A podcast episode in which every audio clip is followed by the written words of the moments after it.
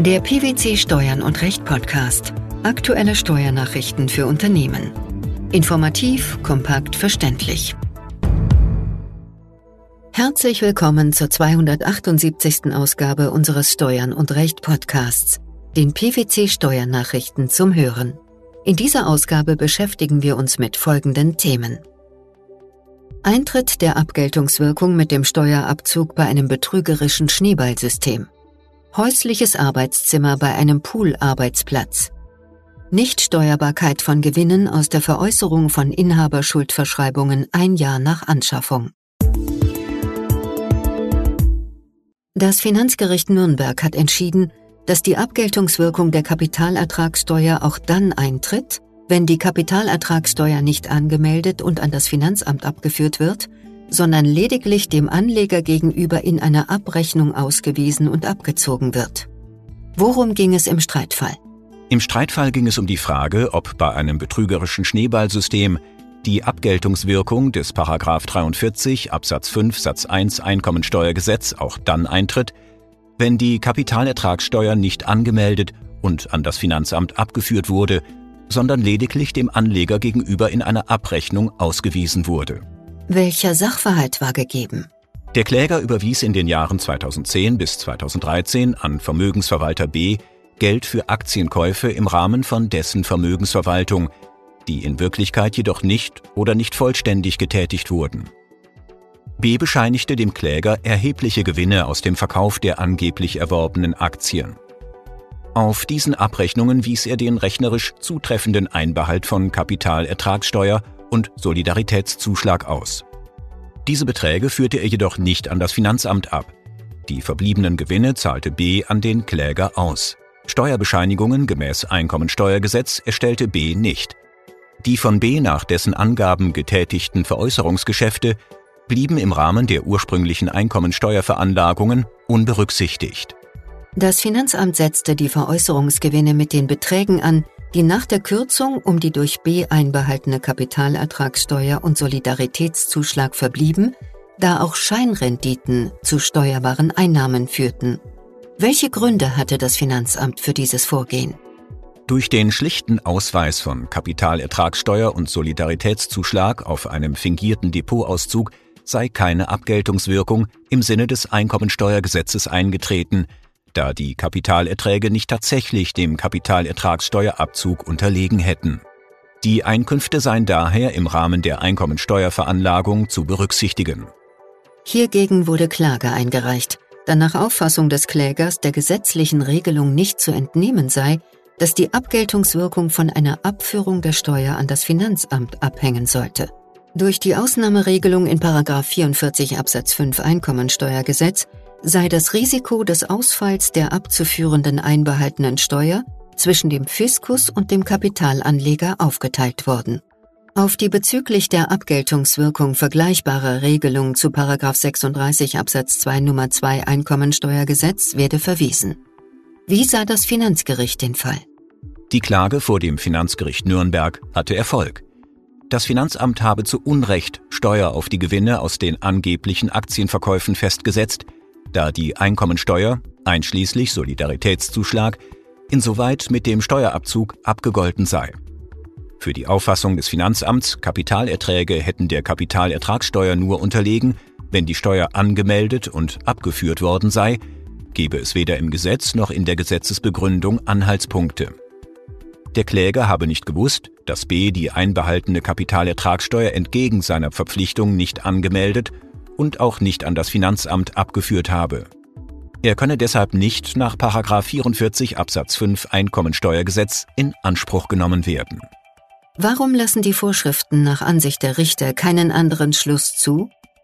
Würde man, entgegen dem Gesetzeswortlaut, mit dem Finanzamt für die Abgeltungswirkung des § 43 Absatz 5 Satz 1 Halbsatz 1 Einkommensteuergesetz auf die Abführung der Kapitalertragssteuer abstellen, so würde der Ausschluss nach § 43 Absatz 5 Satz 1 Halbsatz 2 in Verbindung mit § 44 Absatz 5 Satz 2 Nummer 2 Einkommensteuergesetz leer laufen, der den Ausschluss unter die Voraussetzung der Kenntnis des Schuldners von der nicht vorschriftsmäßigen Abführung stellt. Was folgt daraus? Damit hat der Steuerabzug Abgeltende Wirkung. Die Einkünfte werden nicht Teil des Veranlagungsverfahrens. Dies ist kein Fall der Steueranrechnung nach § 36 Absatz 2 Nummer 2 Buchstabe a Einkommensteuergesetz. Eine Bescheinigung ist nicht erforderlich. Ist die Streitfrage damit abschließend geklärt? Nein. Die Revision ist beim Bundesfinanzhof anhängig.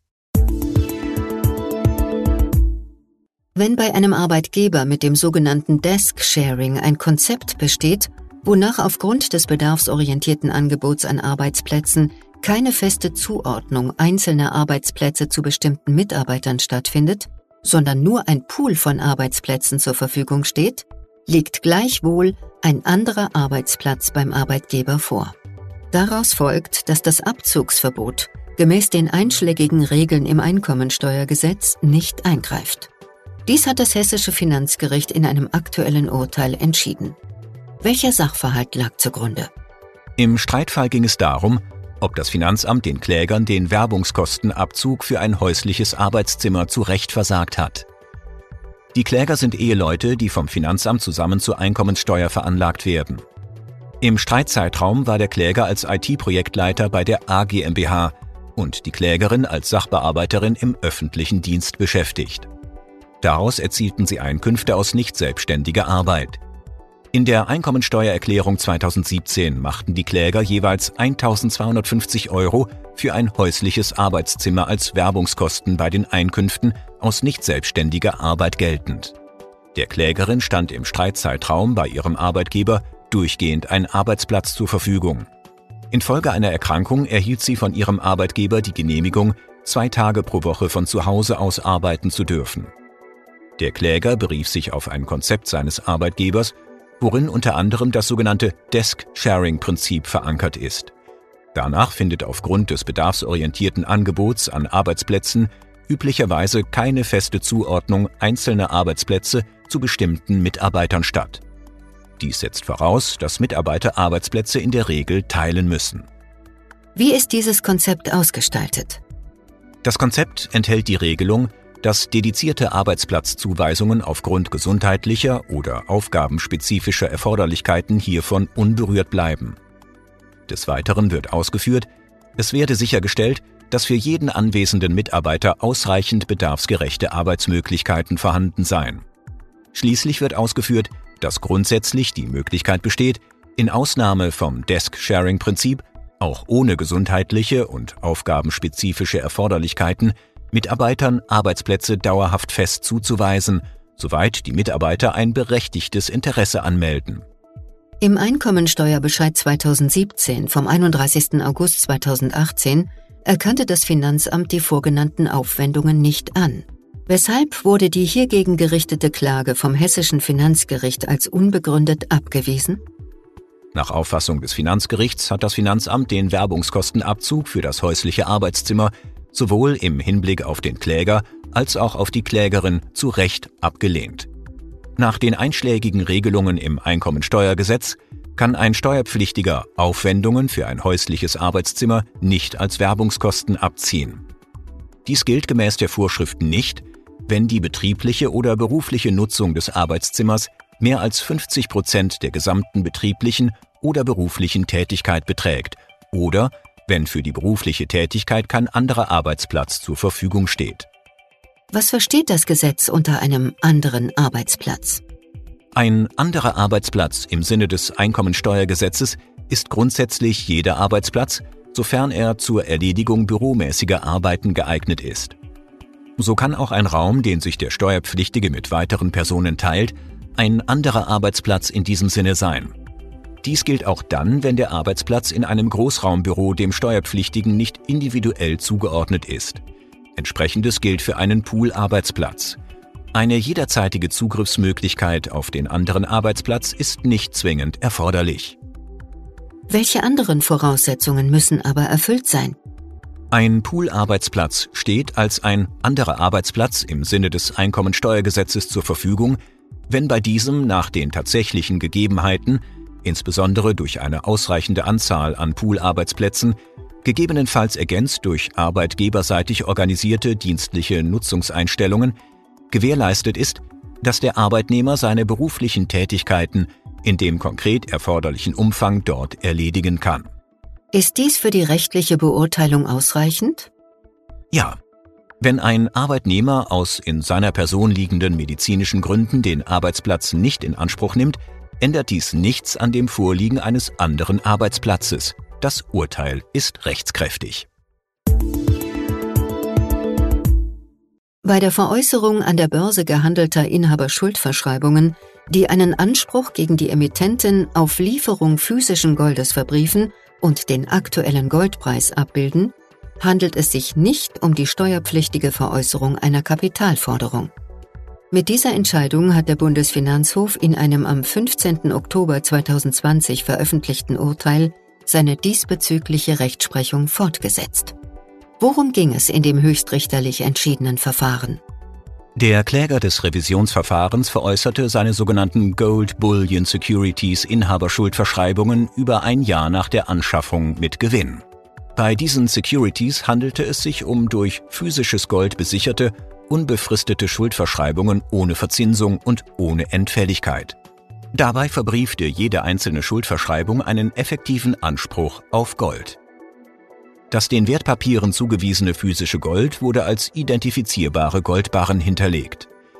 Der Inhaber der Schuldverschreibung hatte das Recht, nach einer jederzeit möglichen Kündigung die Auslieferung des Goldes zu verlangen. Alternativ hatte er die Möglichkeit, das Gold von der Emittentin veräußern und sich den dabei erzielten Veräußerungserlös auszahlen zu lassen. Das Finanzamt besteuerte den erzielten Gewinn als Einkünfte aus Kapitalvermögen. Das Thüringer Finanzgericht gab der hiergegen erhobenen Klage statt und sah den Gewinn als nicht steuerbar an. Der Bundesfinanzhof schloss sich der Auffassung der Vorinstanz an und wies die Revision des Finanzamts als unbegründet zurück. Wie fiel die höchstrichterliche Begründung aus? Nach Auffassung des Senats führte der vom Kläger aus der Veräußerung der Inhaberschuldverschreibungen erzielte Gewinn nicht zu steuerbaren Einkünften aus Kapitalvermögen im Sinne des Einkommensteuergesetzes, da die Schuldverschreibungen nicht als sonstige Kapitalforderungen gemäß Einkommensteuergesetz zu qualifizieren seien. Unter den Begriff der Kapitalforderungen fallen keine Ansprüche auf Sachleistung. Danach seien die Gold Bullion Securities keine sonstigen Kapitalforderungen. Der Grund? Sie verkörpern keinen Anspruch auf Geld, sondern auf eine Sachleistung in Form des hinterlegten Goldes.